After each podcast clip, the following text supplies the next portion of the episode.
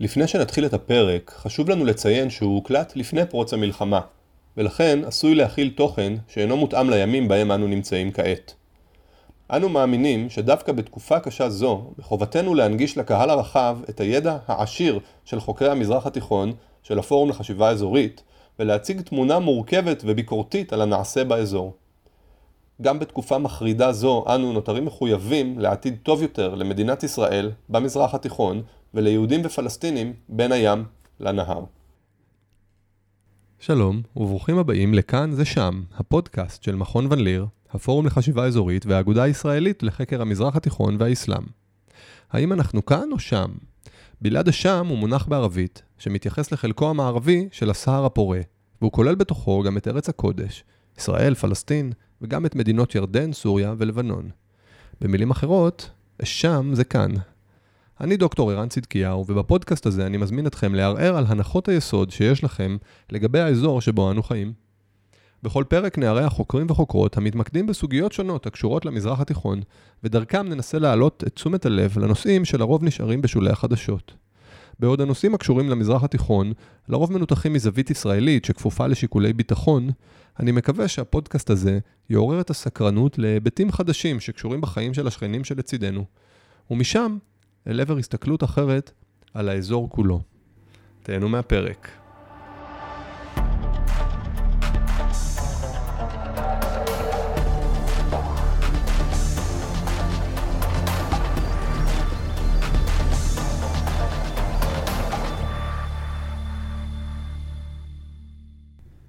היום נדבר עם דוקטור צמרת לוי דפני על טורקיה של ארדואן.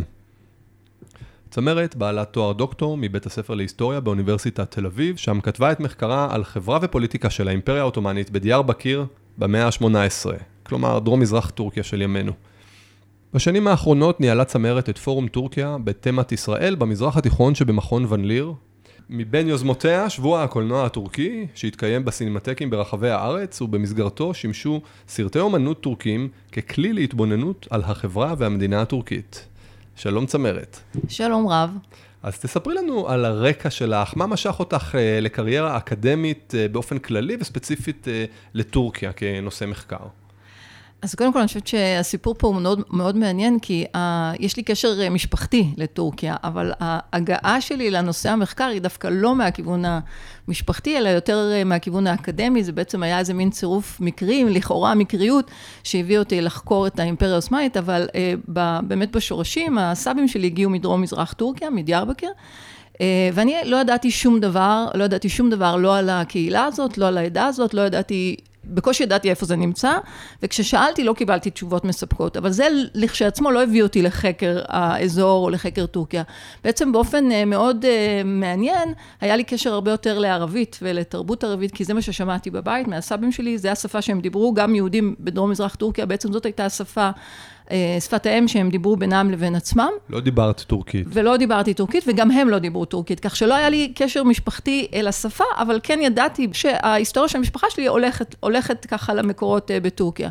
אבל הקרבה שלי לערבית הייתה מאוד חזקה גם בשנות הנעורים שלי, לקחתי את זה כנושא אה, שככה העמקתי בו, עשיתי שם את הבגרות שלי, המשכתי עם זה באוניברסיטה, וככה באופן מקרי, ממש ככה במעבר בין התואר הראשון לתואר השני, קיבלתי הצעה ללכת ללמוד טורקית בטורקיה, באיסטנבול. וכשהגעתי לאיסטנבול בעצם קלטתי קודם כל במה מדובר כשמדובר בדיארבקיר, כי אני חשבתי שמדובר באיזשהו מקום כזה זנוח אל, ובעצם מדובר בעיר מחוז עצומה וענקית מבחינת כמות האנשים וגם מבחינת האזור הגיאוגרפי, מדובר באזור עם זכיות חמדה מדהימות, ומדובר ב, ב, באמת בהיסטוריה אה, אה, עתיקה ו, אה, ורחבה, שכאילו בעצם לא, לא ידעתי שום דבר עליה. אה, אבל זה היה רק כשהגעתי לטורקיה, וזאת הייתה התחלה של מסע, זאת אומרת, זאת הייתה התחלה של ההתאהבות שלי אהבה במקום. אהבה ממבט ראשון. אהבה, אהבה מהרגע שהגעתי לשם, לא ידעתי, לא ידעתי מילה אחת, לא ידעתי את השפה, באתי ללמוד, באתי ללמוד טורקית, אבל אה, זה היה נראה לי כמו מקום מוכר שיש לי איזו משיכה מאוד מאוד גדולה אליו. זאת הייתה תחילתה של הדרך. זאת אומרת, בעצם ההקשר המשפחתי היה סוף, סגירת מעגל, לאו דווקא התחלת המעגל הזה של החקירה, וזה, אני חושבת... אה, אה, לפעמים זה קורה ככה אה, בחיים. ואיך את היום, עם, מה מערכת היחסים שלך היום עם השפה הטורקית? אז קודם כל, באמת במעבר שעשיתי מהערבית לטורקית, אחד הדברים שככה קרו זה שבאמת עסקתי הרבה יותר בטורקית, ולא רק שעסקתי בטורקית, זאת, זה היה עיסוק מתמשך ו- וארוך, משום שכדי לדעת טורקית עות'מאנית, או כדי לחקור היסטוריה עות'מאנית, בעצם צריך ללמוד קודם כל טורקית מודרנית. וזו אמנם אה, לא בדיוק אותה שפה, אבל כדי להבין את המבנים של הטורקית העות'מאנית, את התחביר, חלק מאוצר המילים, בעצם צריך לעבור דרך השפה המודרנית, ואת זה עשיתי אה, בטורקיה. ואחר כך השלב הבא, המעייף והמייגע לא פחות, זה בעצם לעבור ללימודים של שפה עות'מאנית, שהיא כתובה באותיות אה, ערביות, אבל היא בעצם שפה אחרת לחלוטין. והיא גם מאוד שונה במעבר בין המאות, זאת אומרת, עות'מאנית של המאה ה-18 היא לא עות'מאנית של המאה ה-16, והיא גם שונה בין הז'אנרים השונים, אז כך שהקשר שלי לשפה הלך והעמיק עם השנים, וגם קיבל בעצם ממדים אחרים, כמו למשל ללמוד שפה עתיקה. אה, אבל בו בזמן, השפה המודרנית שימשה אותי כשהגעתי לשם, כשעשיתי את המחקר, כשישבתי בארכיונים, אה, כשנסעתי לכנסים, כשבעצם אה, השתמשתי בשפה הזאת כדי לעשות איזה שהם שיתופי פעולה עם עמיתים שלי בדרום מזרח טורקיה, שבעצם זאת השפה, שפת התקשורת היחידה שהייתה לי איתם, כי אנגלית היא לא מאוד נפוצה ומאוד ידועה. אז, אז בעצם הטורקית היא מאוד... גם חשובה עבורי, גם יקרה מאוד, וגם uh, הייתה מאוד שימושית בתקופה שלה, עדיין, בתקופה שלה, uh, בהקשר המחקרי. במעבר חד, צמרת, איפה להבנתך מתחילה ההיסטוריה המודרנית של טורקיה? אז אני חושבת שמאוד uh, מקובל ונהוג, והאמת היא שאני לא חולקת על זה, לשים את ה... ככה, לשים את האצבע ולומר ש-1923 זו בעצם שנת הקמה של הרפובליקה המודרנית של טורקיה, וזאת בעצם הכרזת העצמאות של טורקיה, עם הגבולות, הגבולות הפחות או יותר הקיימים עד, עד עצם היום הזה. אה, וזה באמת תאריך שמבחינת, גם מבחינת אה, טורקיה עצמה וגם מבחינת האזרחים הטורקים, זה התאריך שהם חוגגים, זה בעצם יום העצמאות.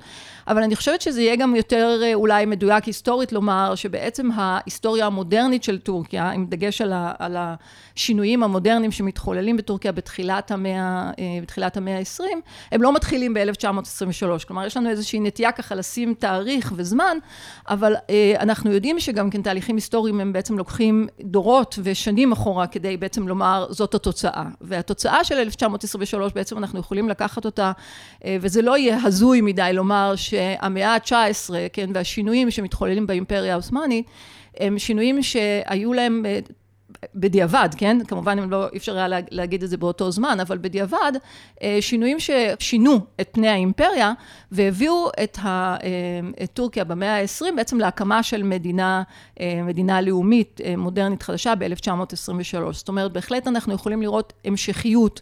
משינויים שהתחוללו במאה ה-19 הארוכה, קוראים לה, קוראים לה בעצם במחקר המאה ה-19 הארוכה, כי בעצם כוללת קצת מסוף המאה ה-18 ותחילת המאה ה-20, את השינויים האלה כאבני הבסיס של מה שמתחולל במאה ה-20. הם לא באו אה, אה, משום מקום, הם לא התחוללו סתם ככה, וזה לא קרה פתאום ביום אחד, ב-1923, הכרזה על מדינה אה, לאומית טורקית.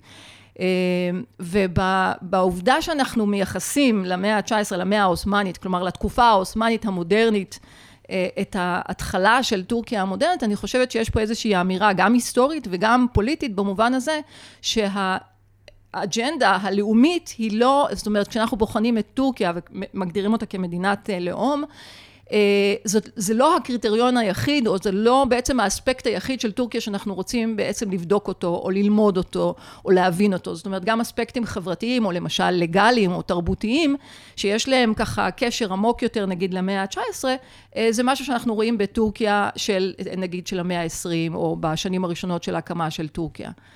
בעצם הרפורמות המפורסמות של המאה ה-19, הן המבשרות את הלאומיות הטורקית של, אה, של שנות ה-20 של המאה ה-20. נכון, שוב, שוב פעם, זה מבט בדיעבד, זה מבט שאנחנו יכולים לומר אותו כמי שמסתכל אחורנית, זה לא משהו שלמשל יוזמי הרפורמה במאה ה-19, זה מה שהם ביקשו לעשות, הם בטח לא ביקשו לייצר אידיאולוגיה לאומית, הם בטח לא ביקשו לנסות אה, אה, לייצר איזושהי מדינה אחרת מהאימפריה העות'מאנית, זאת אומרת, מבחינתם מה שהם רצו לעשות, זה להציל את הישות הפוליטית הזאת שנקראת אימפריה העות'מאנית, או המדינה העות'מאנית הנעלה, כפי שהיא אה, נקראה בפיהם, וזה מה שהם רצו לעשות, הם רצו להציל אותה, כלומר במאה ה-19 יש לנו באמת הרבה מאוד קשיים ומכשולים בפני אותה ישות פוליטית, והם מנסים להציל אותה בכל דרך אפשרית. הם חושבים גם כן שהרפורמות האלה הן רפורמות, הרפורמות של התנזימת, אנחנו מדברים על הרפורמות של התנזימת, הארגון מחדש, הסדר מחדש, זה רפורמות שבעצם יחזירו אותה או יביאו אותה למצב שבו היא תהיה באיזשהו, אה, אה, באיזשהו מעמד יותר שווה אה, לאתגרים מבחוץ, לכוח של מעצמות המערב באותה תקופה. אז, אבל אם אנחנו כהיסטוריונים מסתכלים על זה, אנחנו באמת יכולים לראות שיש שם הרבה מאוד בתקופה הזאת יש הרבה מאוד uh, תהליכים חברתיים, אידיאולוגיים, uh, לגאליים אפילו, כן, אפילו העניין של בעלות על קרקע, או אפילו העניין של היווצרות של מערכת משפט אחרת לצד המערכת השארית. כל הדברים האלה הם תהליכים שמתחוללים במאה ה-19 ושבעצם במאה ה-20 מהווים איזושהי תשתית לטורקיה החדשה העצמאית. כלומר, טורקיה נוצרת כמדינה מאוד שונה ממדינות אחרות במזרח התיכון שיש להם איזשהו עבר יותר של כיבוש, של קולוניאליזם ישיר, של אה, עם תודעה של צורך להשתחרר. טורקיה נוצרת כבר עם תודעה של, בעבר בעצם על חורבותיה של האימפריה העות'מאנית, וכבר כמדינה עצמאית מתוך הכוחות שלה. זאת אומרת, היא אחרי מאבק של ארבע וחצי שנים, מלחמת אזרחים, אחרי מלחמת אה, העולם הראשונה, היא נוצרת כמדינה עצמאית. אז יש לנו פה איזשהו הבדל מאוד משמעותי גם בהיסטוריה, זאת אומרת, גם בתהליכים שמתרחשים במאה ה-19, וגם באופן שבו היא נוצרת במאה ה-20, שהיא מבדילה אותה ממדינות אחרות במזרח התיכון, אבל היא בהחלט מתחברת למה שקורה כאן במזרח התיכון קודם לכן. ומה בעצם קורה ב-1923? אז ב-1923, מעבר לעובדה שיש כאן, אין ספק שהשינוי הזה הוא שינוי מאוד משמעותי, נוצרת פה פולי, ישות פוליטית אחרת. מלחמת העולם הראשונה מסתיימת ב-1918. והאימפריה נקרעת לגזרים. בוא, בואי ככה okay. נבין אוקיי. איך אנחנו מגיעים ל-23. איך אנחנו מגיעים ל-23. בעצם אומרים שהמאה ה-19 מסתיימת בסוף המלחמה. נכון. זאת אומרת, מסופה של המלחמה ועד 1923, בעצם יש שם איזשהו מאבק כוחות ב... אה, אה, במרכז האימפריה בין הכוחות שמגדירים את עצמם ככוחות הלאומיים לבין הכוחות שהם הכוחות הישנים יותר של הסולטנות אה, מצד אחד, זאת אומרת מבחינת המאבקים הפנימיים, ומצד שני יש גם מאבקים כנגד מעצמות המערב שבעצם מבקשות לפרק את השטחים לחלק את השטחים של האימפריה העות'מאנית, אבל גם חלקים מאנטוליה, זאת אומרת, גם חלקים מאנטוליה בעצם חולקו בין המעצמות השונות. והדבר הזה לא אה, מוצא חן בעיני כמובן הקבוצה שמתקראת הלאומים, או אלה שיש להם בעצם, שאימצו לעצמם את התפיסות הלאומיות של טורקיה, ופה מתחיל איזשהו מאבק אה, אזרחי כן, אזרחי או, וגם צבאי כמובן, כנגד המעצמות וגם כנגד הכוח הפוליטי של הסולטנות העות'מאנית הישנה. המאבק הזה מוכרע ב-1922 עם דחייתו של הסכם סבר וקבלתו של הסכם לוזן, שבעצם מבחינת העולם מקבל את הלגיטימציה של טורקיה אה, להכריז על עצמה או לקבל את העצמאות על, על כלל השטח של אנטוליה ואפילו חלקים של הבלקן. זאת אומרת, יש לנו פה ממש מעבר בין ההסכמים הדיפלומטיים של סוף המלחמה, כלומר דחייה שלהם, מאבק כנגדם על ידי הכוחות הלאומיים, ובסופו של דבר דחייתם על ידי הגורמים הבינלאומיים וקבלה של אה, הסכם בינלאומי חדש, שבעצם נותן את הלגיטימציה לטורקיה מאז, מ-1922 ועד, ועד היום. אז בעצם הרעיון של הלאום הטורקי, או מדינת הלאום אה, בטורקיה, אה, נולד מתוך מאבק גם ב... האימפריאליזם המערבי, אה, וגם ברעיון העות'מאני מבית. בהחלט. זאת אומרת, אנחנו מתחילים לראות באמת את העלייה של רעיונות לאומיים בטורקיה, באמת כבר אה, ב-1908, הטורקים נכון, הצעירים, ועוד קודם לכן. נכון, יש לנו, אה, יהיו כאלה שאפילו ישימו את האצבע על סוף המאה ה-19, אפילו עם ככה העלייה של העות'מאנים הצעירים, למרות ששם לא מדובר על לאומיות, אבל עדיין יש שם איזה פטריוטיזם עות'מאני שהם מתחילים לקדש בתקופה הזאת, אבל בהחלט אה, תחילת המאה ה-20, זה אנחנו מתחילים לראות את, ה, אה, את ההוגים, את האינטלקטואלים, שמתחילים לדבר על רעיון של לאומיות טורקית. עדיין האימפריה קיימת, אז יש להם פה איזושהי בעיה פוליטית, אה, איך ממשיכים לקיים את האימפריה, כי האימפריה בעצם חולשת על, על לאומים ועמים ואתנוס אה, רבים, אז איך בעצם הופכים את זה למדינת לאום? זאת אומרת, יש פה איזשהו בעיה, איזשהו פער, אבל הרעיון מתחיל להתגלגל כבר באותם, באותם שנים. אה, ולכאורה בסוף המלחמה, כשהאימפריה הזאת היא כבר לא קיימת מבחינה פוליטית והמעצמות מפרקות אותה מבחינת, אה, מבחינת ההסכמים, זה השער או הדלת שמבחינת ההוגים, האינטלקטואלים הלאומיים וגם הפוליטיקאים, אה, להתחיל להכיל את הרעיון הלאומי, הטורקי, הייחודי, ההומוגני, הרעיון של מדינת לאום באותו, בשטח מסוים. תכף נדבר על המדינה הזאת, אבל אני רק רוצה לציין שממש בעוד כמה ימים נציין 100 שנה להסכמי לוזאן, ואולי שווה לומר פה מילה על חילופי האוכלוסין שהתקיימו בעקבות מלחמת האזרחים ובעקבות הסכ... ההסכמים הללו בין uh, טורקים לבין יוונים. אני חושב שהרבה ישראלים uh, יודעים שזה היה, אבל אולי אפשר ככה להבהיר שנייה את הנושא הזה של, של חילופי האוכלוסין. אני חושבת שבאמת זה נושא שגם הרבה פעמים הוא עולה בקרב קהלים אה, ישראלים, עם סטודנטים וכולי, מה הרעיון שמאחורי חילופי האכלוסין? זאת אומרת, זה נשמע אולי איזשהו רעיון מוזר. אה, אולי אפילו לפעמים לחלק מהם דווקא רעיון אה, שככה נראה אולי אפילו מתאים. אבל אני, אני חושבת שמה שעומד מאחורי הרעיון של חילופי אוכלוסין, זאת אומרת, לקחת אוכלוסיות, למשל, יווניות מוסלמיות, ולהעביר אותם לטורקיה, כלומר, להוציא אותם, לעקור אותם מהמקום שבו הם נולדו ואבותיהם גדלו והשתרשו, ולהעביר אותם לטורקיה בגלל השייכות הדתית, בגלל העניין המוסלמי, והפוך גם כן, לקחת אוכלוסיות אה, נוצריות. טורקיות ולהעביר אותם בעצם ליוון בגלל השייכות הדתית, זה היה אה, רעיון שמבחינה לאומית הוא נתפס כהגיוני, במיוחד עם הרעיון הלאומי.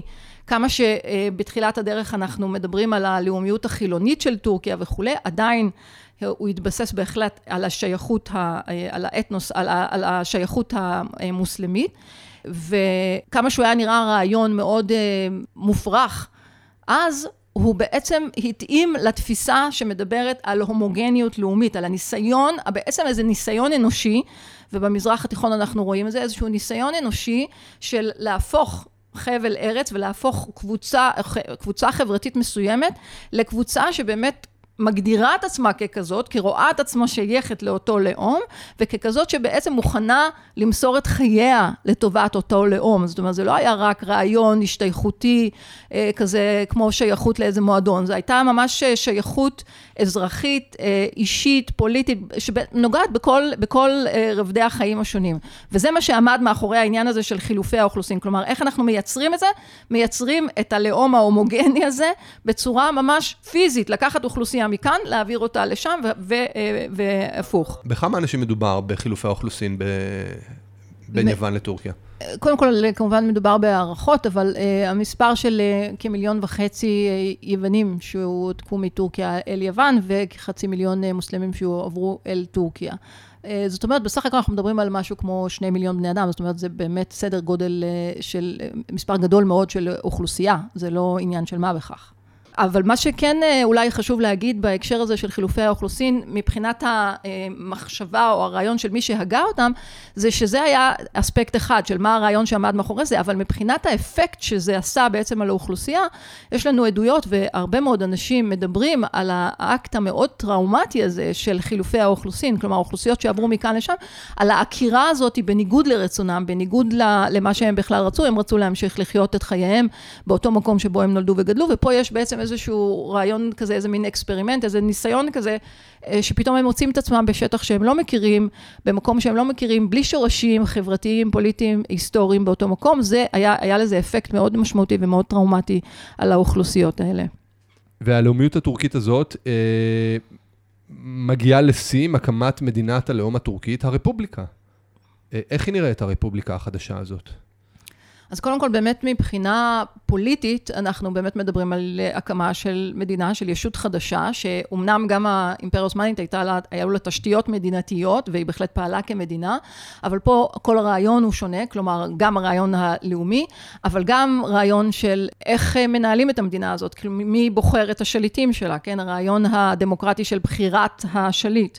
או, או למשל תפיסות של חילון, זה היה למשל רעיון מאוד שונה מהתפיסות העות'מאניות.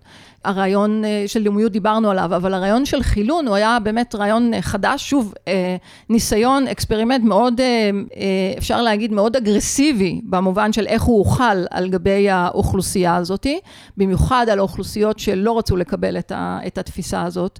זה כשלעצמו איזושהי תופעה מאוד ייחודית בטורקיה, או בכלל על הרקע של האזור שלנו, איך הופכים את הישות הזאת, שהיא מבחינה פוליטית מדינה, מדינת לאום, אבל איך הופכים אותה מבחינה אזרחית, חברתית, תרבותית לישות שמתנהלת בצורה חילונית. כלומר, שמצד אחד באמת ה, יש הפרדה בין דת ומדינה, אבל מעבר לזה, הניסיון של, ה, אה, של ההוגים פה בעניין הזה, זה להפוך את, ה, את ה mind של האנשים, את התודעה של האנשים לתודעה חילונית. כלומר, הניסוי היה מאוד נרחב בהיקף שלו, אבל גם ביומרה שלו, לאן להגיע. זה לא רק העניין של הפרדה בין דת למדינה, זה גם איך להפוך את, ה, את התודעה של האנשים להיות תודעה מאוד שונה, מאוד אחרת מהתודעה העות'מאנית, המוסלמית, המזרחית, ואם אפשר לומר, על פי התפיסות האלה, גם המפגרת והאוריינטלית, ובעצם את כל התארים המאוד נגטיביים של העניין הזה.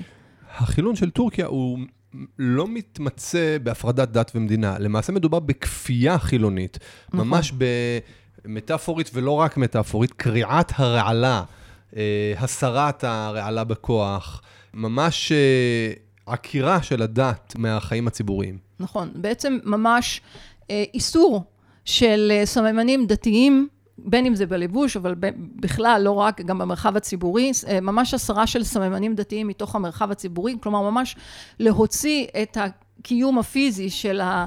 אה, של הקיום הדתי הזה מתוך המרחב הציבורי ולתת לו איזשהו מקום מאוד מאוד מודחק, מאוד קטן, בתוך המרחב האישי. זאת אומרת, שם זה היה מותר. להתפלל בבית זה מותר, אה, לשים כיסוי ראש בבית זה גם כן מותר, ללבוש סממנים דתיים כאלה ואחרים בבית מותר, אבל מעבר לזה, במרחב הציבורי, אה, זה ממש היה אה, אה, לא מקובל, ובמקומות מסוימים גם כן בניגוד, בניגוד לתקנות. יש פה הבדל בין נשים לגברים, אבל באופן עקרוני אפשר לומר שהחילון, מעבר לניסיון הזה שמנסים לעשות אותו בטורקיה, הוא פוגע באוכלוסיות מאוד נרחבות, מהסיבה הפשוטה שהזהות הדתית, שהמרכיב הדתי הזה בחיים של אנשים לפעמים הוא מרכיב זהותי מאוד חשוב, וברגע שיש בעצם איסור להביא את המרכיב הזהותי הזה לתוך המרחב הציבורי, בעצם נמנעת מהם היכולת להגיע לכל מיני מקומות, או הנגישות למשל למשרות ציבוריות. אה, זה בעצם, אנחנו יכולים לעשות הרבה פעמים את ההשוואה ולהגיד, נאמר לדוגמה, שאנשים עם, אה, עם כיפה לא יכולים לשרת במשרות ציבוריות במדינת ישראל. זאת אומרת, זאת ההקבלה פחות או יותר. כן? זאת אומרת, אין שום נוכחות לקיום הדתי במרחב הציבורי, ולכן אותם נשים וגברים שהמרכיב הזה היה כל כך משמעותי וכל כך uh, חשוב בזהות שלהם, שהם לא רצו לוותר עליו, הרגישו מודרים, ובצדק, מתוך המרחבים הציבוריים. כלומר, הם לא יכלו להיות חלק, למשל, ממשרדי ממשלה, או למשל מהשכלה אקדמית, או למשל אפילו ממשרות ציבור, למשל במערכת החינוך. ואולי אה, כאן טמון השורש של עלייתה המחודשת של הדת והאסלאמיות במרחב הציבורי והפוליטי בטורקיה בת ימינו. מה שאת מתארת פה נשמע לי אפילו עוד יותר מרחיק לכת מהלייסיטה בצרפת, ששם החילונות נורא, ערך נורא חזק ב, במדינה הצרפתית. נכון, הרבה פעמים משווים באמת את, ה, אה, את, הח, את החילון הטורקי. עם הלייסיטה הצרפתי, כי במידה מסוימת יש המון דמיון במעמד של, ה, של הערך הזה, כן? של התפיסה הזאת בתוך ה, בחיים הפוליטיים של המדינה. אה, מה שקורה בטורקיה זה שמכיוון שהתשתית הפוליטית, זאת אומרת, אותה יכולת למשל לבחור את, נבחר, את נבחרי הציבור, שעד 1945 מדובר במפלגה אחת ובמנהיג אחד, במוסטפא כמאל, שבעצם השם שלו שונה לימים לאבי הטורקים, אטאטורק, אז עד 1945 בעצם היכולת של הציבור למשל לבחור את נבחריו היא מאוד מאוד מוגבלת. ולכן היכולת שלו להתנגד למשל לרפורמות של החילון הכפוי הזה היא מאוד מוגבלת, לפחות בספירה הפוליטית. ובגלל זה זה נשמע גם הרבה יותר אה, מרחיק לכת, כי אין את התשתית הפוליטית בשביל לנסות אה, אה, להביא לאיזה שהם שינויים, למשל על ידי קבוצות מסוימות באוכלוסייה, שזה לא מוצא חן בעיניהם, או שזה לא נראה להם, או שהן באמת לא מרגישות שזה מייצג אותם במידה הוגנת. למעשה הרפובליקה, משתמע מדברייך, בשני העשורים הראשונים לקיומה. היא לא דמוקרטית, אלא נשלטת על ידי מנהיג עליון, שהוא אה, אבי הלאומיות הטורקית, שהלאומיות הטורקית היא ערך נורא חשוב נכון. אה, ב, במדינה הטורקית. החילון, ואולי אה, אפשר לומר גם שהאליטה הלאומית הטורקית, החילונית, המודרנית, גם מבוססת וממושרשת מאוד מאוד חזק בצבא. נכון. אה, הצבא, יש לו תפקיד מאוד משמעותי, והחל מ-1961, כשבעצם החוקה החדשה של טורקיה, אחרי ההפיכה הראשונה, ההפיכה הצבאית, מקבל תפקיד מאוד משמעותי באיזונים ובבלמים של הדמוקרטיה הטורקית. אנחנו כן עדיין, ובספרות, וגם אה, האזרחים הטורקים מכנים את, את שיטת השלטון שלהם דמוקרטית, ולא בכדי, זאת אומרת, זה לא מופרך לחלוטין מהמציאות. כן, יש פרלמנט. אה, וכן מדובר, ב, בטח אחרי 1945, בשיטה של בחירה אה, של מפלגות ונציגי המפלגות.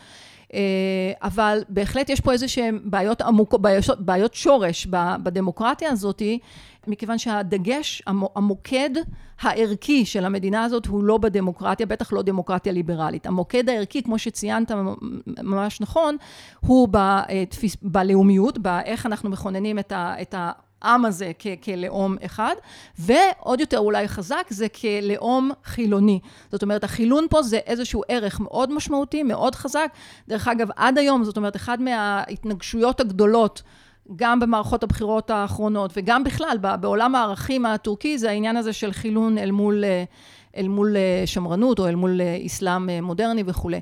אז החילון הזה, החילון והלאומיות בעצם היו שני ערכים מאוד משמעותיים שהצבא והמדינה הטורקית היו אמונים על שמירתם, זאת אומרת הרבה יותר מאשר על הנושא של אה, דמוקרטיה, בוודאי דמוקרטיה ליברלית. עוד דבר משמעותי, ותכף נחזור לעניין של הצבא, זה העניין הרפובליקני, כלומר שוב מערכת, המערכת הערכית הרפובליקנית שתופסת את כלל האזרחים כקהילה, שיש לה משמעות לקהילה הזאת, זה בעצם מתחבר מאוד טוב עם התפיסות הלאומיות. כקהילה שלכל פרט בה, לכל אזרח בה, יש מחויבות אליה, מחויבות פוליטית להיות מעורב ולתרום לה, גם את החיים, גם את ה... בעצם את התרומה המשמעותית שלו. אה, וזה בא על חשבון באמת תפיסות אה, כאלה שאנחנו מכנים אותן היום דמוקרטיות אה, ליברליות או ליברליזם, כן? בעצם לאומנות. אפשר לומר, קולגות אה, טורקים סיפרו לי אה, שבתיכון, בכל יום, הם עומדים נכון. אה, במסדר מול הדגל ומשננים איזושהי פורמולה של נאמנות למדינה. אז אני חוזר לצבא, תפקידו למעשה כשומר הדמוקרטיה החילונית הטורקית. נכון. בהגדרה הוא בעצם נועד אה, למנוע, זאת אומרת ב-1961 כשהמקום שלו מוכנע, מעוגן בחוקה החדשה של 1961, אה, התפקיד המוגדר שלו זה באמת אה, למנוע את הכאוס הפוליטי שטורקיה חווה ב, אה, באמת בשנות, ה, בשנות, בשנות ה-50 והשיא של זה זה בשנות ה-60. מה, מה בעצם קורה ב-1961? אז, אז אנחנו רואים בהיסטוריה של טורקיה בעצם שלוש הפיכות צבאיות, כמעט כל עשור. והמקור של, ה... המקור של ההפיכות הצבאיות הוא אה, בעצם מקור אזרחי, זאת אומרת, יש כאוסים פוליטיים, כל פעם זה קצת בגוון אחר, כן, בשנות ה-50 זה אחר, בשנות ה-60 זה אחר וכולי, אבל יש כאוסים פוליטיים שלפחות אה, על פי הפוליטיקאים, או על פי, ה... בשנ... משנת 61 על פי הצבא, מהווים סכנה לריבונות ולקיום של המדינה. ולכן בעצם יש איזה מין כמו עצירה כזאתי של הפיכה צבאית, וההפיכה הצבאית המטרה שלה היא להחזיר את הידיים לשלטון, לשלטון אזרחי, זאת אומרת לשלטון אזרחי על טורקיה, אבל לייצב את המערכת הפוליטית. כלומר לייצב את המערכת הפוליטית, כי כשאני מדברת, כשאני אומרת כאוס זה לא בדיוק מובן, אבל מדובר על כאוס פוליטי ברמה של גם טרור פנימי, כן, יש לנו בשנות ה-70 והלאה גם טרור כורדי בתוך המדינה, אבל גם יריבות פוליטית בין ימין ושמאל, אה, רציחות פוליטיות, פוליטיות, אה, עשרות אנשים שנהרגים כתוצאה מאותה יריבות פוליטית, כלומר באמת מדובר באיזשהו כאוס שהמדינה כדי לעצור אותו וכדי לייצר שם איזושהי יציבות בשנות ה... אה, בסוף שנות ה-60, היא אה, נוקטת באקט הזה של הפיכה צבאית, של לקיחת השלטון מהמערכת הפוליטית, ייצובה על ידי המערכת הצבאית והחזרתה למערכת האזרחית. ובשנת 61 התפקיד של הצבא ככזה, זאת אומרת הוא עשה את זה דה פקטו בשנת 60 בהפיכה הצבאית, אבל הוא בעצם מקבל את הלגיטימציה הפוליטית בחוקה של 1961. זה מוגדר התפקיד שלו, לייצב את המערכת הפוליטית, מגן הריבונות הטורקית, מגן הדמוקרטיה, הרבה פעמים נוהגים לקרוא לזה שהצבא הוא מגן הדמוקרטיה, עם כל הבעייתיות רק, רק במחשבה הזה, שצבא הוא בעצם מגן של, אה, של שלטון אזרחי דמוקרטי. אבל ככה הוא מוגדר מאותו, מאותו רגע, ובשנת 82, אחרי ההפיכה השלישית, הסמכויות שלו עוד אפילו מועצמות יותר ממה שהתרחש בשנות ה-60. אז כך שהוא בעצם מקבל תפקיד מאוד משמעותי בחיים הפוליטיים אה, בטורקיה, מעין איזשהו איזון, אה, איזשהו בלם אה, למערכת הפוליטית. את מתארת פה תהליך של שלושה עשורים, שבהם כוחות פוליטיים, בוא נגיד, מתחרים, אה, מאתגרים את הרעיון הזה של הלאומיות הטורקית. ובשנת 82 הצבא מקבל אה, כוח גדול במיוחד. איך הדת חודרת לתוך הפוליטיקה הטורקית בתקופה הזאת? נכון, אני חושבת שהרבה חוקרים אה, ככה שמים את האצבע על, על ה... גם על ההפיכה הצבאית האחרונה של, של, של שנות ה-80, וגם על החוקה החדשה של שנת 82, שמקבלת אשרור על ידי אה, משאל עם, כאבן בוחן לטורקיה של היום. זאת אומרת, אה, ארבעה עשורים מאז אותה הפיכה, ואני חושבת שזה גם נכון, משום שקודם כל באמת החוקה של 1982 היא משתנה, אה, משנים את החוקה, מכניסים אליה יותר דברים שנשמעים כמו דמוקרטיה ליברלית, כמו זכויות אה, פרט וזכויות אדם. יחד עם זאת, שוב פעם, הסמכויות... ליברליזציה כלכלית. אה, ליברליזציה כלכלית, ליברליזציה אה, פוליטית. יש שם כל מיני תכנים בחוקה הזאת שהם מאוד שונים ממה שקרה בעשורים הקודמים. האי שביעות הרצון של האוכלוסייה, של החברה שם היא מאוד גבוהה בשנים האלה, ונכון, יש איזשהו ניסיון לנסות לבוא ולקראת ציבורים שונים בתוך, ה, בתוך החברה הטורקית, וזה נכנס לתוך החוקה של 1982. יחד עם זאת, יש לנו שם גם כן מקום מאוד מאוד אה, חזק וגדול לצבא, וכמובן, ניסיון שוב פעם, כתוצאה מה, מה, מאותו רעיון שצריך לבוא לקראת אוכלוסיות, ציבורים שונים בחברה, היה הרעיון של לנסות להכניס גם את, ה, את הדת חזרה למרחב הציבורי. זה בעצם מה שאנחנו קוראים בשנות ה-70, זה מתחיל כאיזשהו תא אינטלקטואלי של האיידנלר, של האינטלקטואלים הבולטים באותה תקופה, אבל בשנות ה-80 זה נכנס בתוך, לתוך החוקה ולתוך המערכת הפוליטית, מתוך מחשבה שהציבורים האלה שתפסו את עצמם כציבור דתי, לאומי, אה, לא קיבל, הוא הודר מכל ה... אמ, מכל הנגישות לכוח במרחב הטורקי המדיני, ולכן יש, יש, היה ניסיון לבוא ולנסות להכיל אותו או להכניס אותו בחזרה לתוך המרחב הציבורי. ככה נכנסת לראשונה הדת לתוך המרחב, לתוך המרחב הציבורי, כי תמיד אנחנו מסתכלים על העלייה של ארדואן כאיזשהו משהו פנומנלי בשנת 2002, אבל בעצם השורשים של התקופה הזאת, כן, של העלייה שלו, של ההצלחה הגדולה שלו, ההצלחה הפנומנלית שלו ב-2002, היא מגיעה מהעשורים האלה של שנות ה-80 ושנות ה-90, גם הפתיחה, הפתיחות הזאת, שאנחנו קוראים לה גם כן הפתיחות, אה, נגיד ליברליזציה כלכלית או בכלל, אה, וגם הרצון לבוא לקראת ציבורים שלמים בתוך החברה הטורקית ולנסות בכל זאת להכניס אותם לתוך, ה, אה, לתוך המרחב הפוליטי של המדינה.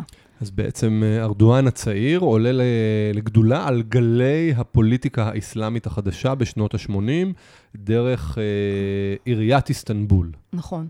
אנחנו, זאת אומרת, מי שלא ראה ככה את הצמיחה שלו ב, אה, ככה בתוך הפוליטיקה המקומית בטורקיה, ראה אותו לראשונה כראש עיר אפשר לומר אפילו מוצלח מאוד של איסטנבול בשנות ה-90, ומאוחר יותר בעצם נכנס לפוליטיקה, לפוליטיקה של המדינה בבחירות אה, אה, לפרלמנט ב-2002. אבל אני חשוב לציין ולסייג שזה נכון שאמרנו שהעלייה שלו מגיעה על רקע שני העשורים האלה והכניסה, בעצם אנחנו קוראים לזה הסינתזה הלאומית אסלאמית של שנות ה-80 ושנות ה-90, אבל המתח הזה בין דת למדינה, בין כניסה של אפילו, אפילו לא רק מבחינה מוסדית, אלא אפילו רק מבחינה רעיונית, של כניסה של תכנים דתיים לתוך המרחב הציבורי, הוא לא נעשה בצורה מאוד חלקה. יש, יש שם הרבה מאבקים והרבה מתח. למשל, אחד הדברים שמאוד בולטים כשמסתכלים על, הזה, על ההיסטוריה של שנות התשעים, רואים שנג'מתין ארבקן, שהיה בעצם הפטרון הפוליטי של,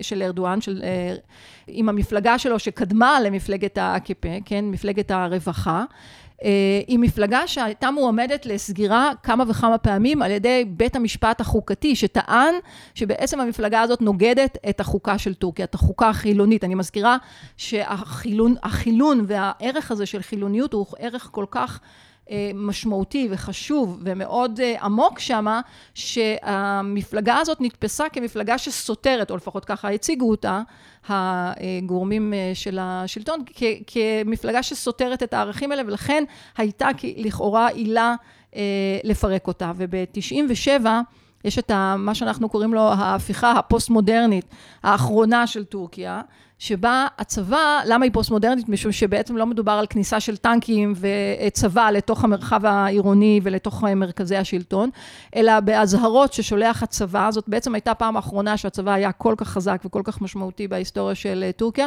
שולח אזהרות אה, ומפרק, ובעצם מדיח את, אה, את ארבקן ואת אה, מפלגת הרפא מה, מהשלטון, בטענה שהם נוגדים את החוקה, את, ה, את הערך הבסיסי הזה של החילון. אז גם בשנים האלה, הכניסה שלהם לתוך המרחב הציבורי היא לא כניסה חלקה. ארדואן בעצמו נאסר ונשפט על למשל נאום שהוא נושא אה, נאום שהוא ככה מאוד פרו-אסלאמי, שמדבר, אה, המסגדים הם, אה, הם הקסדות שלנו וכולי וכולי, כיפות, כאילו יש לו איזה נאום, כיפות, כיפות המסגדים, כן. כן, אז הנאום המאוד מפורסם הזה, שולח אותו לכלא בהאשמה שהוא בעצם נוגד את הערכים המובהקים של ה... של הרפובליקה. טוב, בכל זאת מדיחים ראש ממשלה, את הפטרון הפוליטי של ארדואן, את ארבקן, ואת ארדואן עצמו, ראש עיריית איסטנבול, יש לומר, משליכים למעצר, משליכים אותו לכלא. אה, זה בכל זאת אה, אגרסיבי. מאוד. כן. מאוד אגרסיבי, בגלל זה זה חשוב לציין שמה אה, שהם טוענים כאיזושהי הדרה מהמרחב הציבורי, לא, הם לא סתם טענות, זאת אומרת, הן טענות שבהחלט יש בהן מאחוריהן, כשמסתכלים עליהן שוב פעם בעיניים יותר של מחקר, או יותר של ככה איזשהו הסבר היסטורי, אנחנו רואים שם מאבק כוחות לא פשוט. בין אליטות. באמת, בין אליטות.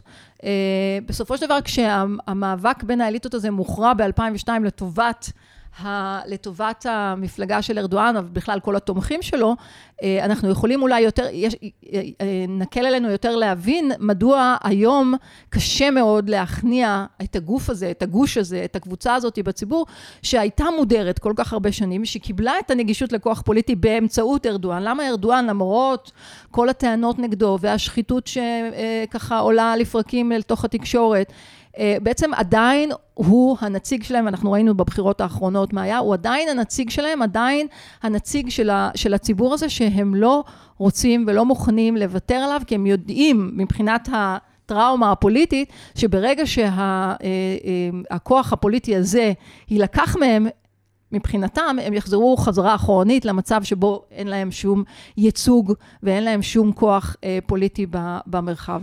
עוד נגיע אולי לבחירות אה, האחרונות, אבל אני רוצה עוד להתעכב רגע על הבחירות של 2002. אולי תסבירי קצת את הרקע של הזכייה של ארדואן במערכת הבחירות הזאת. הוא משתחרר מהכלא, הוא, הוא לא יכול מיד לרוץ. הוא לא, הוא לא יכול מיד לרוץ, יש לו, קודם כל, אה, חלק מהעובדה, הוא, העונש שמוטל עליו זה כמה חודשי מאסר, נדמה לי עשרה חודשי מאסר, אבל העונש היותר משמעותי שהוא קיבל זה בעצם השעיה מהמערכת הפוליטית לחמש שנים. זאת אומרת שהוא בעצם לא יכול להיכנס ישירות לתוך, ה, אה, לתוך, ה, לתוך הפרלמנט, ויש שם איזושהי בעיה כי ה, הוא נבחר כנבחר ציבור, אבל הוא לא יכול להיכנס לתוך הפרלמנט. ובעצם מה שעושה אה, מה, שעושה הפרלמנט זה מאפשר לו באיזשהו תיקון לחוק שרק מי שמואשם ב... אה, האשמות של סיוע לטרור, הוא זה שלא יכול לכהן, אבל הוא, בגלל שהוא מואשם באיזושהי האשמה יותר אה, מינורית, אה, יש לו אפשרות. זאת אומרת, הם עושים איזשהו תיקון פרלמנטרי שם על המקום, ומאפשרים לו את הכניסה, את הכניסה לפרלמנט. זאת אומרת, יש איזושהי, איזשהו שיתוף פעולה, איזושהי מערכת אה, פוליטית מאוד אה, מעניינת אה, אה, שקורית שם דווקא ב-2002, שמאפשרת לו בסופו של דבר להיות, ה, להיות ראש הממשלה. אולי תסבירי את הדימוי הזה של ארדואן כמי שמשרת את הדמוקרטיה באותם ימים, בעצם זה שהוא מביא קולות מושתקים.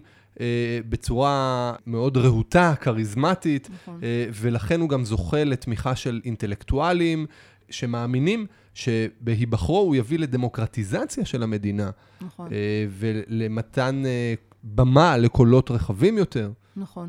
אחד הדברים המעניינים ב-2002 שאנחנו ראינו זה שאינטלקטואלים טורקים שמבחינת הזהות הפוליטית או התפיסות הפוליטיות שלהם לא בהכרח אה, אה, תמכו בארדואן או בתפיסות שהוא אה, תמך בהם, אבל הם ראו את הכניסה של ארדואן כמי שמייצג את הציבור הזה, כן, את הציבור הדתי האסלאמי, אמנם לאומי, עדיין לאומי, כן? הפריפריאלי? אבל, אה, פריפריאלי במובן הוא מאיסטנבול, הוא משכונת קסים פאשה, שהיא בעצם שכונה, אולי אפשר להגיד פריפריאלית, כלומר שכונה הרבה פחות חזקה מבחינת ה... אה, האוכלוסייה שיושבת בתוכה, כן, אוכלוסייה ממעמד אה, סוציו-אקונומי מאוד אה, מסוים, אבל לא פריפריאלי במובן שהוא שייך לאחת הפריפריות הגיאוגרפיות של טורקיה, אבל כן פריפריאלי במובן הפוליטי. כן? ולכן אנחנו רואים את ה... כשהרבה מאוד אינטלקטואלים ראו את הכניסה שלו לתוך המערכת הפוליטית כאיזושהי פתיחות, איזושהי פתיחה של המערכת הפוליטית הזאת לכוחות ולקולות שונים מהתפיסה הקמליסטית, המסורתית, הישנה, מסורתית אולי זו לא המילה הנכונה, אבל התפיסה הקמליסטית הקלאסית של חילון ושל לאומיות. כלומר, הם ראו את, ה, את, ה, את האפשרות דרכו אה, לייצר מערכת פוליטית הרבה יותר פתוחה, שקולות שונים יכולים להישמע בה, שאנשים שונים יכולים להיבחר אליה, ולכן הם תמכו בו. אה, מה שאחר כך, זאת אומרת, עשור אחר כך הם, אה, הם הסרו את התמיכה שלהם בו, כי זה כבר הלך לכיוונים מאוד... אה, אוטוריטריים, השלטון שלו, אבל לפחות בתחילת הדרך, האופן שבו הוא דיבר, הרטוריקה שלו ובכלל הנאומים שלו, דיברו באמת על דמוקרטיזציה של טורקיה. דיברו על כניסה ועל אפשרות של אה, קולות שונים להישמע בתוך המערכת, אה, בתוך המערכת הפוליטית הטורקית, וזה היה, היה הדגל שלו. הוא, הוא דרך אגב שינה למשל את, ה, את העמדה שלו בעניין של ההצטרפות לאיחוד, זאת אומרת בשנות התשעים הוא היה כך אחד הדוברים הבולטים כנגד הצטרפות לאיחוד, כנגד האימפריאליזם המערבי וכולי. בשנות האלפיים הוא היה מאוד פרגמטי עם הכניסה שלו לפרלמנט, והוא דיבר בהחלט על הצטרפות לאיחוד האירופי. הוא מקדם תהליכים של הצטרפות לאיחוד האירופי. האיחוד האירופי בעצמו ראה באור בעין מאוד יפה את הבחירה של ארדואן. זאת אומרת, הוא, הוא, האיחוד האירופי ראה את העלייה של הכוח הזה כאיזושהי יכולת של המערכת הטורקית להכיל קולות אה, שונים בתוך המרחב הפוליטי הזה. אז כך שבתחילת הדרך יש... יש הבדל מאוד משמעותי בעשור, בעשור הראשון לבין העשור השני, אבל בתחילת הדרך באמת הוא איזושהי הבטחה מאוד גדולה. לא רק בקרב הציבור שלו, יש גם הרבה מאוד אנשים שלא היו אולי התומכים המיידיים שלו, אבל בהחלט ראו את מה שהוא מביא כמשהו חדש וכיכולת של טורקיה להתפתח למקום אה, טוב יותר מבחינה אה, חברתית ופוליטית. אז אה, ארדואן נבחר כמייצג המדוכאים. מה בעצם קרה בטורקיה ב-20 שנות שלטונו? אני חושבת שבאמת ההבחנה בין שני העשורים היא הבחנה מאוד, מש, מאוד משמעותית, כי אני חושבת שכשמסתכלים על התהליכים שהוא מקדם, שוב, אנחנו מתייחסים כרגע רק למערכת הפוליטית, אולי תכף נדבר גם כן על רבדים שונים של, של התרחשויות, אבל במערכת הפוליטית אנחנו רואים שם דברים אה, מעניינים שקורים בעשור הראשון, שבאמת הולכים לכיוון הזה שדיבר, שהצבענו עליו אה, קודם לכן. למשל, העניין של השיחות לקידום המועמדות לאיחוד האירופי, אה, טורקיה הופכת להיות מועמדת אה, רשמית על ידי האיחוד בשנים האלה. אה, דבר מעניין שקורה זה שמתחילות אה, שיחות עם הכורדים, שיחות שלום עם הכורדים. עוד דבר מעניין שבין 2011 ל-2013 הם מנסים לייצר חוקה חדשה שהיא בעצם תהיה חוקה ייצוגית שהיא בעצם תביא לכלל אה, ייצוג את כל הקבוצות והאוכלוסיות בטורקיה, זאת אומרת שיהיה להם אה, איזושהי יכולת לייצג את עצמם במערכת הפוליטית, וגם שיהיה להם ביטוי לצרכים שלהם, כמו למשל הכורדים, או, או למשל האוכלוסיות, האוכלוסייה המוסלמית הדתית. והניסיון הזה הוא ניסיון שמטופח על ידי השלטונות, לפחות בתחילת הדרך, ו... אם מסתכלים על העשור הזה, אז באמת יש איזושהי אה, תקווה מאוד גדולה בלב האנשים שהדברים הולכים להשתנות מאוד לטובה מבחינת הביטחון של אנשים, כן, מדובר למשל ה, בנושא של השלום עם הכורדים, זה משהו שמשפיע למשל על הביטחון האישי של אזרחים במדינה, כן, או במזרח המדינה. אה, אז זה משהו שבעשור הראשון ככה יש לו איזשהו צבע מאוד אה, חיובי במובן של איך אנשים תפסו את השלטון שלו ואיך אנשים ראו את עצמם בתוך טורקיה כמשהו שהולך לקראת שינויים טובים. לעומת זאת בעשור השני, כלומר מ-2013... בעצם ממה שקרה בכיכר תקסים. נכון. שהיא בעצם שם... אולי, אולי תגידי מילה על, נכון, על הכיכר הזאת. כן, אז uh, המחאה של גזי שפורצת ב-2013 כמחאה אזרחית אה, רחבה ועצומה, בעצם מקיפה את כל מחוזות טורקיה. זאת אומרת, היא מתחילה מטקסים, מהכיכר המרכזית, אה, בעצם בפארק גזי, שהוא ליד כיכר טקסים. בכיכר שהיא סמל החילונות נכון. הטורקית של הרפובליקה, ועליה מוקם מסגד ענק. זה כבר, זה כבר בעצם התגובה למה שקרה בפארק גזי. 아, זאת אוקיי. אומרת, פארק גזי זו הייתה מחאה שהתחילה כמחאה ירוקה, אה, כאיזשהו ניסיון של אה, אה, ארגונים ירוקים למחות על העובדה שרוצים על הפארק, על פארק הירוק במרכז איסטנבול, להקים קניון. והם התחילו למחות כנגד הכוונה הזאת, כשהכוונה הזאת היא נודעה בציבור. זה חלק מהמעבר לחברה יותר צרכנית, כן. יותר עמידה, מעמד ביניים דתי חדש. בהחלט, ניאו-ליברלית, ו... בהחלט, ו- ו- וזה היה גם הטיקט, זה היה גם ה... הכלכלה. הכלכלה, כן, הכלכלה החופשית, הכלכלה שבעצם מקדמת את האזרחים, באמת מעמד ביניים, כמו שאתה מדבר עליו, אה, ותשתית ובינוי. מול השמאלנים הסביבתיים יותר. כן, ומפלגת הצדק והפיתוח, הפיתוח, כן, הפיתוח היה שם מאוד משמעותי, והם רוצים להקים שם את הקניון, והארגוני המח... החברה, זאת אומרת, ארגוני הסביבה, בעצם מוחים על הכוונה הזאת, וכתוצאה מאלימות משטרתית אה, ככה מאוד גדולה כנגד המוחים, מתפתחת מחאה שהיא ממש אה, לא מתמקדת אך ורק בעניין הסביבתי, זאת אומרת, היא, מת, היא מתפזרת ומתפרסת על פני כל טורקיה, מהר מאוד, בגלל הרשתות החברתיות, זאת אומרת, ההתחלה שלה והדיווחים ברשתות החברתיות כמחאה קטנה, מתפרסת לכל טורקיה, ובעצם המחאה הזאת מתפרסת לכל, כמעט לכל המחוזות של טורקיה, 80, 80 מחוזות מתוך טורקיה היו, אה, אה, הניפו את הדגל המחאה הזאת, מחאה אזרחית כנגד השלטון, כנגד ה AKP כנגד אה, ארדואן והשלטון שלו.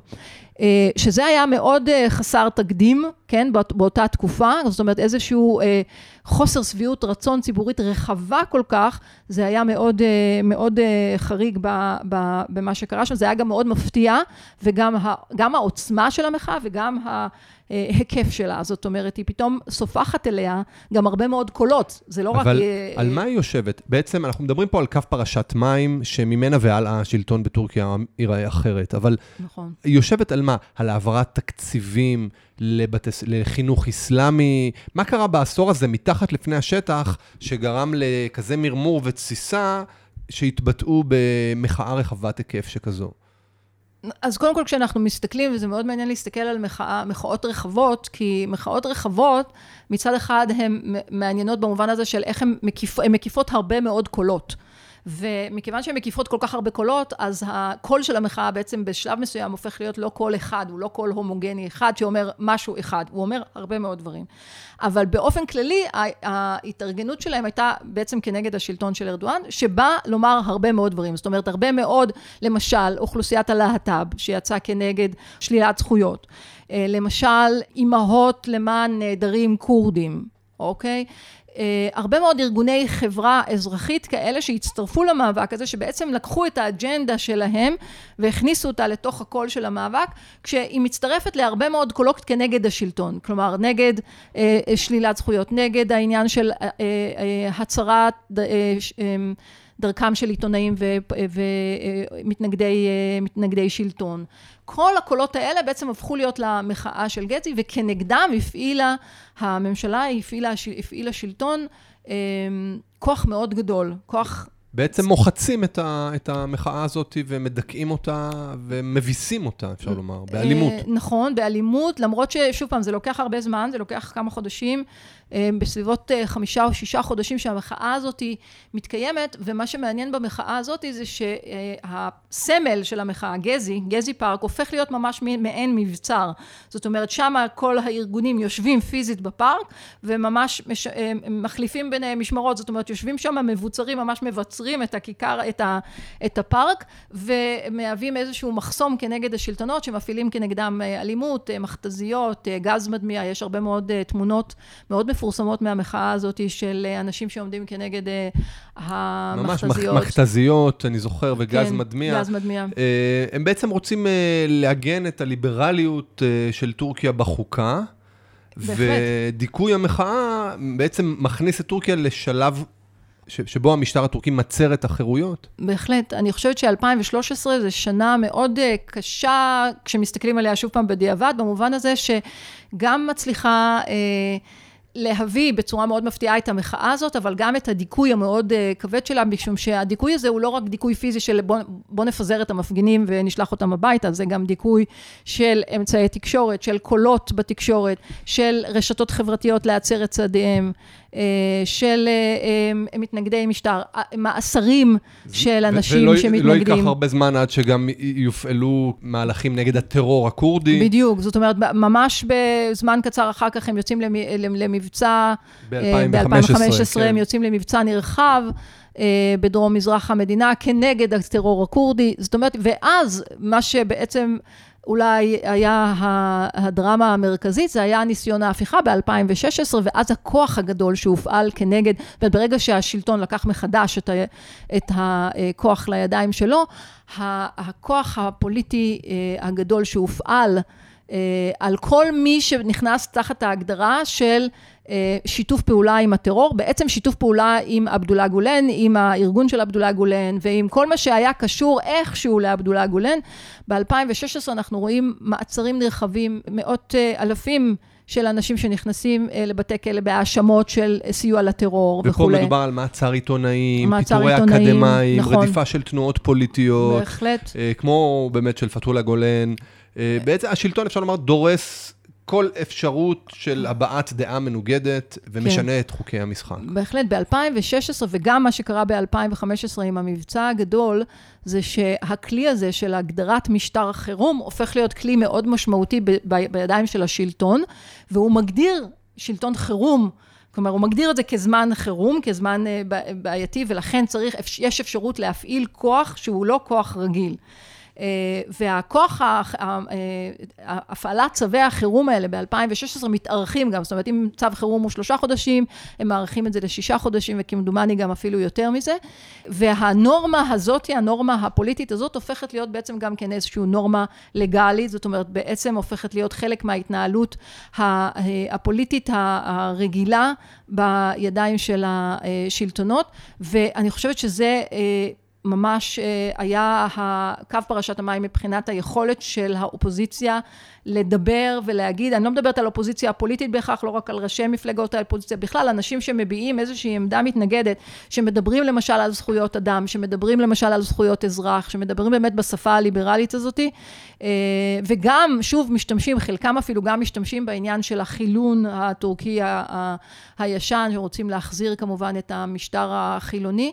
אה, כל זה ב-2016 ממש אה, משתנה באופן משמעותי, כי פה בעניין הזה של צו החירום ושל העניין של סיוע, אה, סיוע לטרור, גם האופוזיציה הפוליטית משתפת פעולה יחד עם ארדואן, ולכן יש פה מחיקה מוחלטת של זה, והרס מוחלט של האיזון הכי משמעותי של, של שלטונות, וזה העניין של תקשורת. זאת אומרת, הם באמת, יש פה הרס מוחלט של תקשורת עצמאית.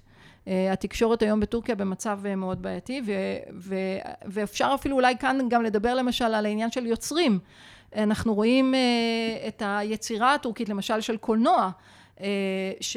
בשנות ה-90 עולה כפורח, בשנות ה-2000 באמת הופך להיות איזשהו תופעה אה, אה, ממש בינלאומית רחבה, מקבלים פרסים, מגיעים להכרה בינלאומית, זאת אומרת, זו תעשייה מאוד מאוד אה, משמעותית וחשובה, ובעשור האחרון אנחנו רואים שם בעיה קשה מאוד, משום שמי שמממן את הסרטים, כשאנחנו מדברים על סרטי אומנות, זאת המדינה, זאת הקרן, ש... הקרן הקולנוע של המדינה, והיום והיא לא... רק סרטים מטעם, שמדברים ו... את המדינה. אז לא בדיוק כך, אבל עדיין קשה מאוד להגיד דברים מאוד בועטים ונושכים, כמו שלמשל אנחנו יכול... יכולנו לראות את זה למשל בסוף שנות ה-90 או בתחילת שנות האלפיים, סרטים שמדברים על אה, ביקורת חברתית אה, פוליטית. בעשור האחרון קשה לנו מאוד לראות את זה, יש מספר סרטים שככה אנחנו רואים את הביקורת בצורה מאוד מאוד מובלעת, ו, אה, וכמו שלמשל היה עכשיו את, הדרמה האחרונה עם הסרט של אמין אלפר, ימים, ימים בוערים, שלכאורה קיבל תמיכה של השלטונות, וצולם והגיע לפסטיבל ב, לדעתי בכאן, שקיבל שם פרסים, ואז המדינה בעצם דורשת ממנו להחזיר חזרה את התקציבים, כי הוא לא עמד בדרישות של, ה, בדרישות, אה, של הקרן. אה, וזה הפך להיות איזושהי אה, דרמה תקשורתית אה, מאוד גדולה. כשבעצם הסרט של אמין אלפר הוא סרט שהוא ביקורת חברתית, הוא אפילו לא ביקורת על השלטונות, הוא ביקורת על, על האנשים עצמם שהולכים שולל אחרי מנהיגים אוטוריטריים, שמדברים, שככה סוחפים אותם אחריהם, אבל הנושא, ש, שאין להם בעצם מערכת ערכית מוסרית, שהם נסחפים אחרי שחיתות. דווקא שם הנציג הלכאורה זה ששומר על ה... שומר על השלטון הוא דווקא נציג של, השל, של השלטונות, הוא התובע הכללי שמגיע לאיזושהי עיירה פריפריאלית, אבל מי שמהווה את ה... אמ, את ההליכה אחרי המנהיג הפופוליסטי זה בעצם האוכלוסייה עצמה.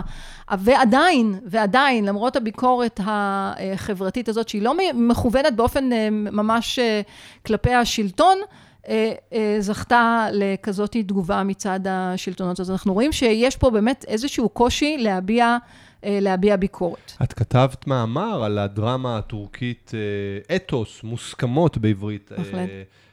שמשודרת בנטפליקס, באתר של הפורום לחשיבה אזורית, בעצם תיארת אותה כתופעה טלוויזיונית יוצאת דופן. למה בעצם? קודם כל, התופעה של סדרות טורקיות בנטפליקס היא בעצמה לכשעצמה התופעה יוצאת דופן, משום שנטפליקס, בגלל שהיא גורם שאיננו גורם אה, ממשלתי טורקי, היא, היא עושה שימוש במשאבים טורקיים, כלומר ביוצרים טורקים, בבימאים טורקים, כותבי התסריט הם טורקים, העלילה היא טורקית, זאת אומרת איפה שזה מתרחש, הצילומים וכולי, אבל מכיוון שמקורות המימון הם לא מקורות טורקיים, יש להם יכולת בעצם לעשות איזשהו, אה, מה שנקרא מסלול עוקף אה, מדינה וממשלה. זאת אומרת, הם יכולים להכניס לשם תכנים ויכולים להכניס לשם למשל קונפליקטים חברתיים מאוד, אה, מאוד אה, ככה שהם, אה, יש מאחוריהם טאבו, כן, שלא מדברים עליהם בסדרות טורקיות רגילות, מסחריות, הם יכולים להכניס את זה שם לתוך הסדרות, ופתאום אנחנו רואים, למשל באתוס, דיבור על, המ, על האלימות כנגד כורדים, על פינוי כפרים כורדים, זה נכנס שם לתוך הדיאלוגים ככה באיזשהו עימות בין שתי החיות, אבל זה עדיין שם. את אומרת שהטקסטים ששתלו היוצרים בפי גיבוריהם נועדו להעלות על פני השטח סוגיות מטרידות ושנויות במחלוקת, מעין חיטוט בפצעים החברתיים ובשסעים הנוכחיים בחברה הטורקית. זה ציטוט מתוך המאמר. בהחלט, אני חושבת שגם הקונפליקט הזה, אה, שדיברנו עליו קודם, למשל, העניין של הכורדים בטורקיה, זה קונפליקט אה, ממושך ו, וכואב, אה, פתאום הוא עולה בתוך הסדרה הזאת. השפה הכורדית, כן? יש שם עימות בין שתי אחיות. אחת האחיות שהיא ככה יותר שמרנית, עטוית כיסוי ראש וכולי, היא זאת שפתאום מדברת בכורדית, ויחד עם אחותה. השפה פתאום, אנחנו שומעים שפה בתוך סדרה. אנחנו רואים למשל את המאבק הזה בין חילון לדת בצורה מאוד גלויה, כי מה שראינו למשל בסדרות, אה, בסדרות מסחריות, אנחנו רואים שם איזשהו עידון של הקונפליקט הזה, זה יותר קדמה ומסורת, זה יותר מודרניזציה ומסורת, ופה ממש מדברים על זה בצורה מאוד גלויה. אז התרבות אז... כפלטפורמה לביקורת פוליטית, חברתית. אמ, אפשר לומר שארדואן, שסימל את הפתיחות אה, לפוליטיקה חדשה וגם אסלאמית, הפך ל... בעצם ל, לראש וראשון אה, הנאבקים בפלורליזם הפוליטי ובאידיאולוגיות השונות אה, ביחס למדינה. איך הליברלים והחילונים אה, באופן כללי מתמודדים עם הרפורמה הזאת בטורקיה? אז קודם כל, כמו שככה דיברנו על זה קודם לכן, שהזכרנו את זה, זה מאוד לא פשוט, משום שיש פה איזשהו מאבק בין אה, כוחות אה, חברתיים גדולים ומאוד, כמו שאנחנו רואים את זה גם, שזה בא לידי ביטוי בבחירות, בצורה מסוימת הם מאוד מקוטבים, אבל מאוד שווים. זאת אומרת, הבריתות שהם יוצרים, למשל, אה, המועמד האופוזיציה קיליץ' דארול, הוא שיצר את הקואליציה עם מפלגות נוספות, והפך להיות בעצם המועמד המוביל שלהם, מצליח להשיג חלק גדול מאוד מהקולות, כן, אנחנו מדברים על... 25 מיליון אה, בני אדם, זאת אומרת הפער הוא של 2 מיליון בני אדם בינו לבין ארדואן, אבל עדיין מדובר על כמות מאוד גדולה של, של, אה, של אזרחים שמצביעים לקיליץ' דארולו. זאת אומרת, זה, זה איזשהו מאבק מאוד, אה, מאוד צמוד ומאוד קשה. אה, כמו שהוא בא לידי ביטוי במערכת הפוליטית, אבל גם מבחינה ערכית הוא מאוד בעייתי, ורואים את זה הרבה פעמים בדיונים או בשיח המאוד אלים בין למשל, שיח אה, חברתי אפילו ברחוב, כן, אה, בבחירות ראו את זה, המון סרטונים הועלו לרשת של כאלה תומכי המשטר ומתנגדי המשטר, על ממש יריבויות כאלה, או מאבק ברחוב, או תגרות, או אלימות, וזה הרבה פעמים אינדיקציה לכמה המאבק הזה הוא מאבק שהוא הולך, הוא, הוא לא רק מאבק פוליטי בין יריבים פוליטיים, הוא מאבק זהותי בין איך נגדיר את הזהות של המדינה הזאת, האם זה יהיה זהות אה, דתית, אסלאמית וכולי, או האם זאת תהיה זהות אה, חילונית, וחלקם אף הולכים לכיוון הליברלי, לא כולם דרך אגב הולכים לכיוון הליברלי, כן, הם הרבה, הרבה יותר רפובליקנים מאשר ליברלים, אבל הם בהחלט אה, משתמשים ב... ב לפחות בשם הזה, כדי ככה לייצר איזושהי הבנה של איפה שהם נמצאים. את בעצם, אה, במאמר שפרסמת אה, זמן קצר אחרי הבחירות האחרונות בעיתון הארץ, את מתארת את המאבק בין אה, ארדואן לקמאל קיליצ'דרולו כאנחנו או הם, בעצם שיש פה איזו קואליציה נורא רחבה ש, שמתאחדת נגד ארדואן, ושתומכי ארדואן רואים בחילופי השלטון ממש סכנה קיומית, זהותית. אה, ומתאחדים אה, ויוצאים להצביע באחוזים גבוהים כנגד האיום הזה. אה, את רוצה אולי ככה... כן. קודם כל, אה, אחד מהדברים הבולטים במערכות בחירות בטורקיה זה אחוזי הצבעה מאוד אה, גבוהים. זאת אומרת, זה לא רק במערכת הזאת, בכלל מערכות הבחירות רואים אחוזי הצבעה מאוד גדולים, אה, מעל 80 אחוז, במקרה הזה זה היה 86 אחוז, במערכות הקודמות זה עוד אפילו היה יותר גבוה. מה מביא לזה בעצם? ערנות פוליטית? כן, אפשר לומר שמדובר בערנות פוליטית, אבל לא ספציפית למערכת בחירות הזאת. אני חושבת שזה קשור, יש לזה כמה וכמה הסברים, אבל אני חושבת שההסבר שאולי מסבר את האוזן אולי הכי טוב, זה העניין של ה... אה, שוב, הזהות הערכית, הערכית הזאת כרפובליקה, כמישהו שבעצם המדינה הזאת היא, היא קהילה של אזרחים שהאזרחים מחויבים אליה, שיש להם מה לתרום לה ושהם צריכים להיות מעורבים בפוליטיקה, שהם צריכים ללכת, זה אחת מהחובות שלהם ללכת לבחור. אז אנחנו רואים בטורקיה באמת אחוזי בחירה מאוד, אה, מאוד גבוהים במערכות הבחירות. עוד דבר שהוא חשוב אה, לציין אותו, במיוחד במערכת הזאת, הייתה התחושה הזאת שזו מערכת מאוד צמודה, כי אה, חוסר שביעות הרצון מארדואן אה, הלך וגבר, בין אם זה כתוצאה מרעידת האדמה. רעידת אדמה מזעזעת את טורקיה, הרס, הרוגים. ובעצם יש כעס על חוסר המוכנות של המדינה. במאי הבחירות, נכון. למעשה מתארגנת פה קואליציה רחבה ומגוונת, כמעט בלתי אפשרית, כדי להדיח את ארדואן, ונכשלת. ועדיין נכשלת, נכון. אני חושבת שזאת הייתה מערכת בחירות מאוד uh, צמודה ומאוד uh, רגשית. לפחות האנשים שככה חשבו שישנה תקווה וקיוו לתקווה, קיוו שהבחירות האלה יצליחו לשנות את, ה, את הגורל שלהם במדינה, כי uh, לפחות בדרום מזרח המדינה, בהתאי, אני ביקרתי בהתאי uh, ממש זמן קצר אחרי הרעידה, uh, והאנשים בהתאי אה, אה, חלקם הם מצביעי ארדואן וחלקם הם הצביעו לקיליץ' דארולו, אבל אלה שלפחות הצביעו לקיליץ' דארולו, ראו בבחירות האלה איזשהו אופק, איזושהי תקווה לשינוי במצב שלהם. זאת אומרת, המצב שלהם היה גרוע במיוחד. ההרס שקרה ברעידת אדמה היא בעצם איזושהי תופעת טבע, זה לא משהו שהוא בשליטה אנושית, אבל מה שקרה לאחר הרעידה, הטיפול, הטיפול של השלטונות, גם ההיערכות. מעבר, למ... נכון, מעבר לעובדה שמדובר באסון טבע אחד מהגדולים בעולם, וכל מדינה, אני חושבת, הייתה מאוד מאותגרת להתמודד איתו, אבל כאן יש גם כן תשתיות אה, מאוד בעייתיות מלכתחילה, ולכן היה פה טיפול אה, כנראה מאוד אה, כושל ברעידה הזאת. אז ההרס הזה הוא לא, רק, הוא לא רק מה שקרה ברעידה, זה מה שקרה לאחר מכן, אנשים בעצם איבדו את הבתים שלהם, אין להם בתים, גם אם הם עומדים בהריסותיהם, גם אם הם עומדים עם סדקים, הם לא יכולים לגור בהם. כלומר, רוב האנשים מחוץ לבתים שלהם באוהלים, בלי שום הבנה של לאן זה הולך, מה יקרה בקיץ, מה יקרה בחורף. מדובר על מיליונים של בני אדם, זאת אומרת, בהחלט, אלה שנהרגו, כמובן, אה, זה אסון מאוד כבד, אבל אלה שחיים, שהם שורדי רעידת האדמה, התקווה שלהם הייתה ש... לפחות אלה שרצו בשינוי פוליטי, שהשינוי הפוליטי הזה הוא זה שיביא ל, ל, ליציאה שלהם מה, אה, מהמשבר. ובכל זאת הוא ניצח, הוא לא איבד את הטאץ'. הוא לא איבד את הטאץ', אני חושבת שבאמת הדגש כאן זה על העובדה שאנשים, ו- ולא דיברנו כמובן על המשבר הכלכלי המאוד אה, אה, אה, חמור ש- אה, שטורקיה שורה בו, אה, שגם זה היה חלק מהתחושה שאולי כן יש מקום להזיז את, ה- להזיז את אה, מי שעומד בראשו. אה, אני חושבת שיש לפעמים, הרבה פעמים, ואני חושבת שזה הולך באמת למרכיבים של הזהות, הרבה פעמים אנשים מרגישים שאם הזהות שלהם היא בסכנה, זאת אומרת, עם העובדה שהם לא יוכלו לקיים למשל אורח חיים מסוים, למשל אורח חיים חופשי, כן? או למשל אורח חיים דתי. אה, וכשזה מגיע למצב, הרגשה ש, ש, שהם מרגישים שזה בסכנה, כל שאר הדברים, כמו למשל מצב כלכלי, או למשל טיפול ברעידת אמה, או שחיתות כזאת או אחרת, מבחינתם נכנסים לאיזשהו סדר עדיפות אה, אה, נמוך יותר. וזה מה שאני חושבת עמד פה מאחורי הבחירה שלו, בהרגשה שיש פה משהו שעומד על הפרק שהוא בסכנה הרבה יותר חמורה מכל דבר אחר, ולכן אנחנו צריכים אותו, כי הוא עדיין היחיד שיכול לייצג אותנו.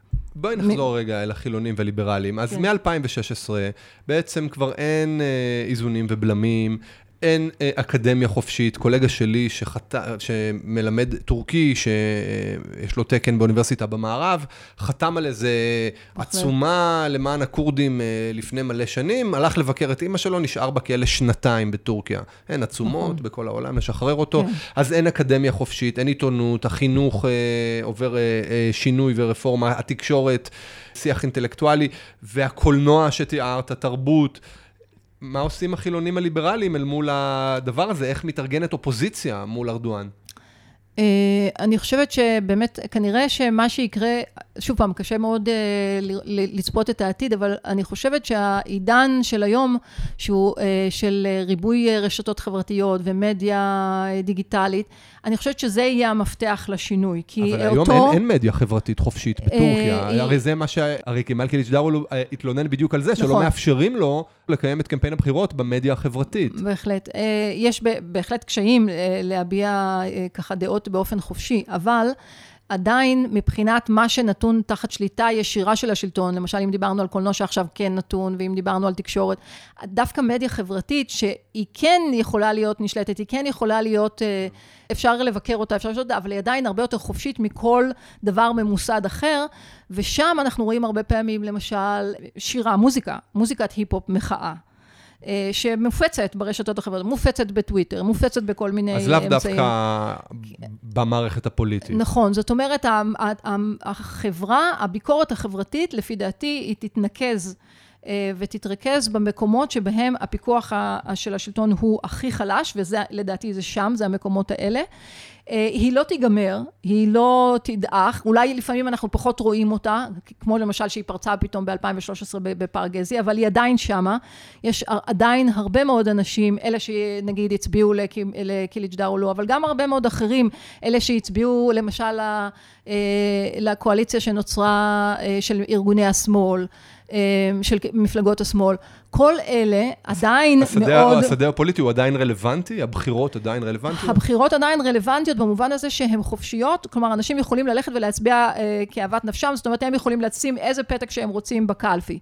אה, ולכן, דרך אגב, כששאלנו למה יש אחוזי בחירה כל כך, אחוזי הצבעה כל כך גבוהים, זה, זה, אחת, ה, זה אחת התשובות. אבל אני חושבת, ש, אה, אני חושבת שזה עדיין רלוונטי, זה מוגבל, והמערכת התרבותית, מוזיקה, רשתות חברתיות, וידאו קליפים, היפ-הופ, כל הסצנה הזאת, זה הסצנה שהיא תנקז עליה את כל הביקורת הקשה.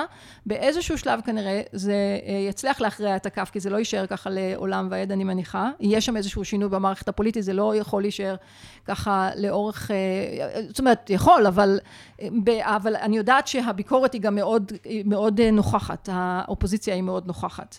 אז משהו יקרה שם כנראה בהמשך, אבל אנחנו לא יודעים בדיוק איך ומה. מה התפקיד של הכורדים באופוזיציה הזאת? במערכת הפוליטית, המפלגת ה-ADP, שהיא בעצם המפלגה הפרו-כורדית, או המפלגה שככה ייצגה את הקול הכורדי, לא הייתה נוכחת, אה, בעיקר בגלל שכבר אה, לפני, אה, אני חושבת, שנה או שנתיים, החלו להינקט כנגדה תהליכים לסגירה, לסגירתה. זאת אומרת, אה, תהליכים של אה, הגשת אה, תביעה לבית המשפט החוקתי, שהם בעצם נוגדים את החוקה, ולכן הם צריכים לצאת מחוץ לחוק, ולכן היא לא יכלה להיות חלק מובהק, היא לא יכלה להיות באופן בולט חלק ממערכת הבחירות. היא הצטרפה, זאת אומרת, תומכים שלה הצטרפו לקואליציה של השמאל, ו...